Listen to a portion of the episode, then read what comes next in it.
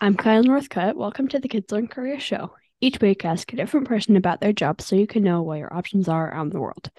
My guest today is Lucy Nuremberg, a Programs and Grants Administrator at OtterCares. Lucy, welcome to the show. Thank you so much for having me. I'm very excited to be here. Thanks for being here. First off, can you tell me what a Programs and Grant Administrator is and what it's like to be one? Yeah. Um, before I do, I think it'd be helpful to kind of explain the organization that Otter Cares is. So there are two different types of nonprofit organizations. There's public charities and then there's private foundations. So public charities get their funds from the general public through uh, donations, fundraising, or they get government funding. Um, and then there's private foundations, and that's what I work for. Uh, OtterCares is a private foundation. Um, and so they get their grant funds from a single family or business. So for Otter Cares, that is the Richardson family, who are the founders of the OtterBox company. Um, so at OtterCares, we have five different grants that public charities can apply to. And my job is to manage these grant programs. So I track all the applications that come in, all the payments that we make, and then the results of what those charities do with those payments. So OtterCares also prioritizes something called relationship based grant making, which means we want to get to know the people and organizations that we're giving money to. So I spend a lot of time talking with applicants. Um, I help them with their applications and drafting those things. And then I also get to visit schools and organizations um, and learn what they did with the funds that we provided. That's really, that's a lot. it is a lot. So, what kinds of things do you actually do day to day at work? So, I work in an office, and my office is actually a house that's located in Old Town Fort Collins, and it was built way back in 1898. Um, time was, ago. Yeah, a long time ago. Um, and it was renovated to be an office, the OtterCares office. Um, so I usually spend most of my day sitting at my desk. I attend a lot of meetings, uh, mostly working on a computer, lots of spreadsheets, and then we use software to track all our granting and where our money goes.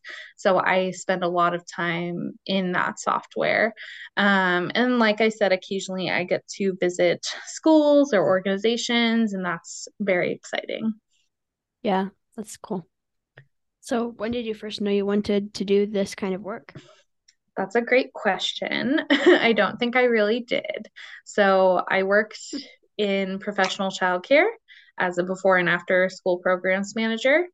Um, and I was feeling pretty burnt out of the child kinder industry after five years. That means I was kind of feeling like tired and just not really engaged with that work anymore.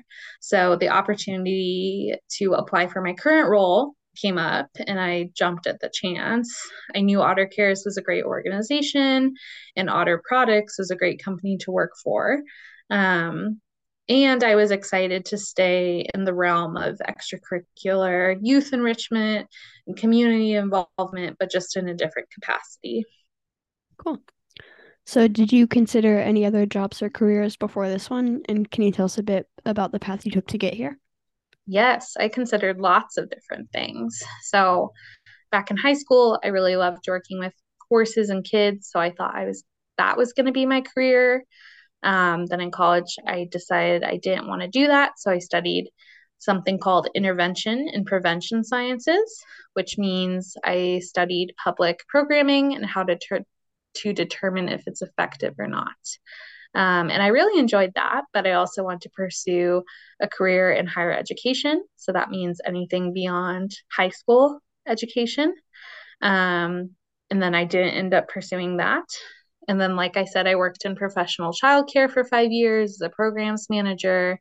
Um, and then I ended up here. So there's a lot of different opportunities and options that I thought I wanted to go into, but um, I didn't. But I'm very happy I ended up here. Yeah, that's a lot of experience that you got. yes. So, what do you like most and least about your job? I really like getting to work with amazing educators who are very passionate about their students and providing resources to help them do what they do best.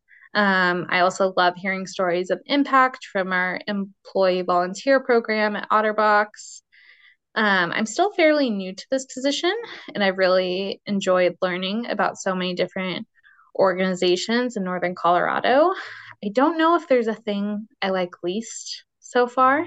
Mm-hmm. Um, we that's just good. got a new, yeah, we just got a new printer, and I'm learning how to use it. So maybe that's mm-hmm. the thing I like least right now. yeah. Now, a word from our sponsor. Thank you for being a loyal listener of the Kids Learn Careers podcast. Please consider becoming a monthly supporter of the show on patreon.com slash kidslearncareers. Patreon is spelled P-A-T-R-E-O-N dot com slash kidslearncareers. You can join for as little as $3 a month. Again, that's patreon.com slash kidslearncareers. Please join if you enjoy the show. Okay, back to the show. What level of education do you have? Was that required for your job or not? I have a bachelor's in human development and family studies. Bachelor's degree was required for my job, um, technically in a related field to the work that I would be doing. So it didn't need to be human development, but that worked for the job. Well, that's good. So, what do you think the future of college education is as it relates to your profession? Do you ever see self education, certifications, on the job training like Apple University replacing a traditional degree? This is a really, really good question.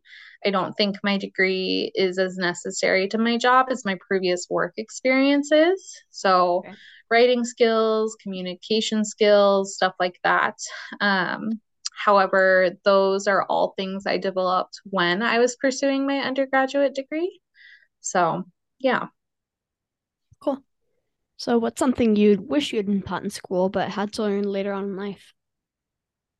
um, personal finance and budgeting. I'm still learning how to do this as an adult. Yeah, that's it is very important. Yes. So how much free time do you have? Like do you work a traditional 40 hour work week more or less? I work just about 40 hours a week. Most of my free time is in my evenings and my weekends. It's fairly easy to keep a healthy work life balance in this role, which I'm very grateful for. Yeah, that's really good. Mm-hmm. So I know you kind of answered this earlier, but do you work remotely in the office or a hybrid of the two? And does your job ever require travel? I most I mostly work in office, so very rarely do I work from home. Um, there's lots of travel around northern Colorado to visit educators and grantees, but no trips so far that required travel by plane. Okay, that's cool.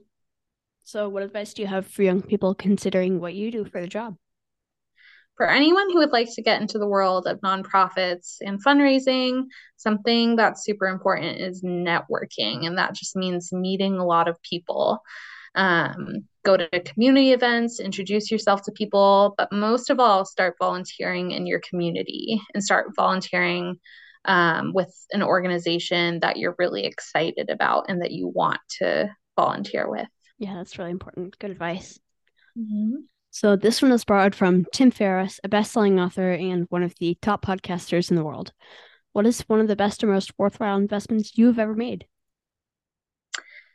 This is a bit of a complicated answer, but I've learned to be very intentional with my time as it relates to my goals. So, a few years ago, I was really interested in becoming a child life specialist um, which is a career that um, it's it works with nurses in children's hospitals um, and kind of addresses like the mental health of um, pediatric patients.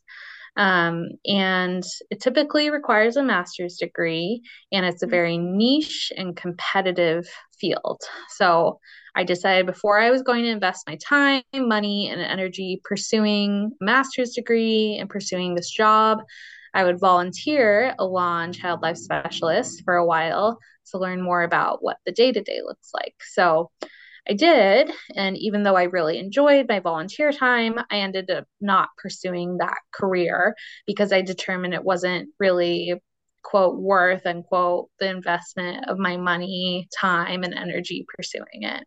Mm. Well, that makes sense.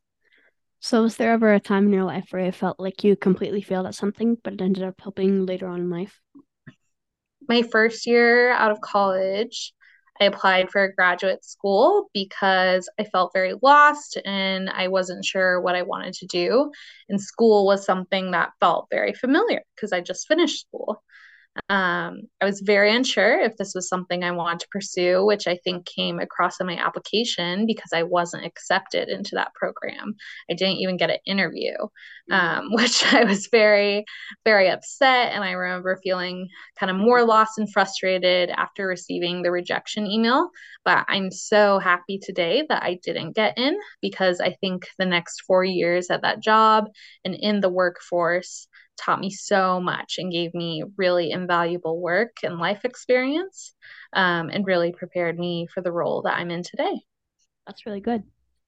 So, Was there ever a person in your life, like a parent, grandparent, teacher, coach, or a mentor that made a huge impact on you? If so, in what way? And would you like to give them a quick shout out? Um, definitely my dad. He's one of the hardest working people I know, but also one of the most kind people I know. Uh, he gets along with everyone, and I think his kindness and charisma have taken him really far in his career. Um, he's also a very good storyteller, which I think really, you know, gets him far in a lot of places. So, mm-hmm. hi, Dad. Yeah. Mm. Hope he gets to hear that. yeah. So, knowing what you know now, would you have done anything differently growing up? Um, there was a lot of pressure from the high school I attended to go directly into a four year college. And if I had to go back, I would have absolutely gone to community college first and saved a lot of money while I was trying to figure out what I wanted to do. I think academia, which means, you know, higher education and school, is a large, large financial and time commitment. And I think there should be a lot more thought and intention going into it, especially if you're 18 and not really sure what you want to do. Oh, yeah, that makes sense. So, what book do you think all kids should read and why? The Phantom Tollbooth by Norton Juster. It's an excellent novel with great adventure and lots of words that expand your vocabulary. Well, check it out. So, if you can make any one rule that everyone in the world had to follow, what would it be? I had a really hard time thinking of this one, um, but it sounds a little silly.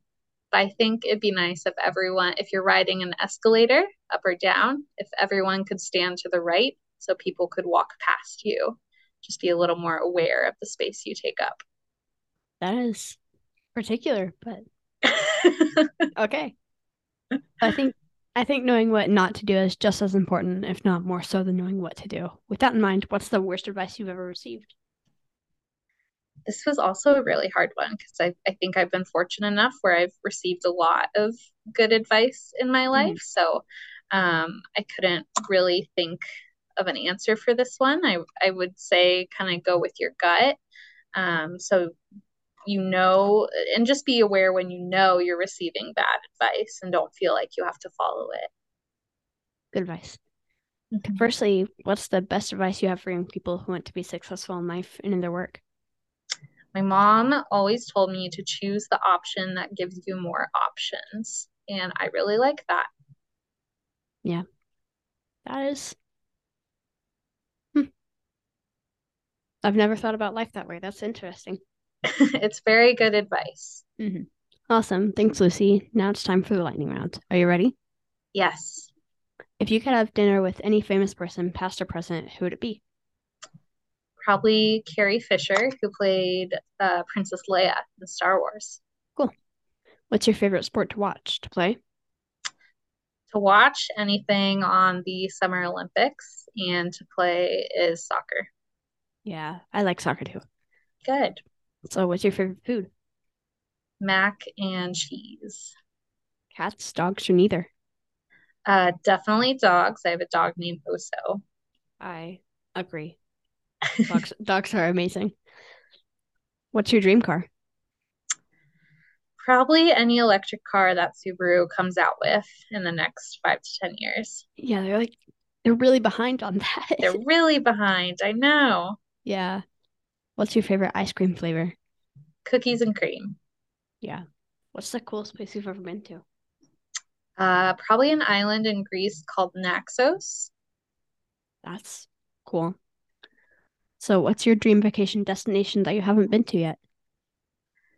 Um, probably Italy, specifically Sicily, would be very cool to visit. Cool.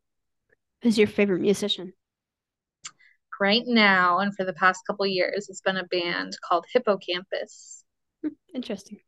What's the best concert you've ever been to? Uh, definitely Nathaniel Rateliff and the Night Sweats at Red Rocks. Cool. Awesome. Thanks, Lucy. Thanks again for joining us on the Kids Learn Career Show. Don't forget to subscribe to the show and tell your friends. See you next time.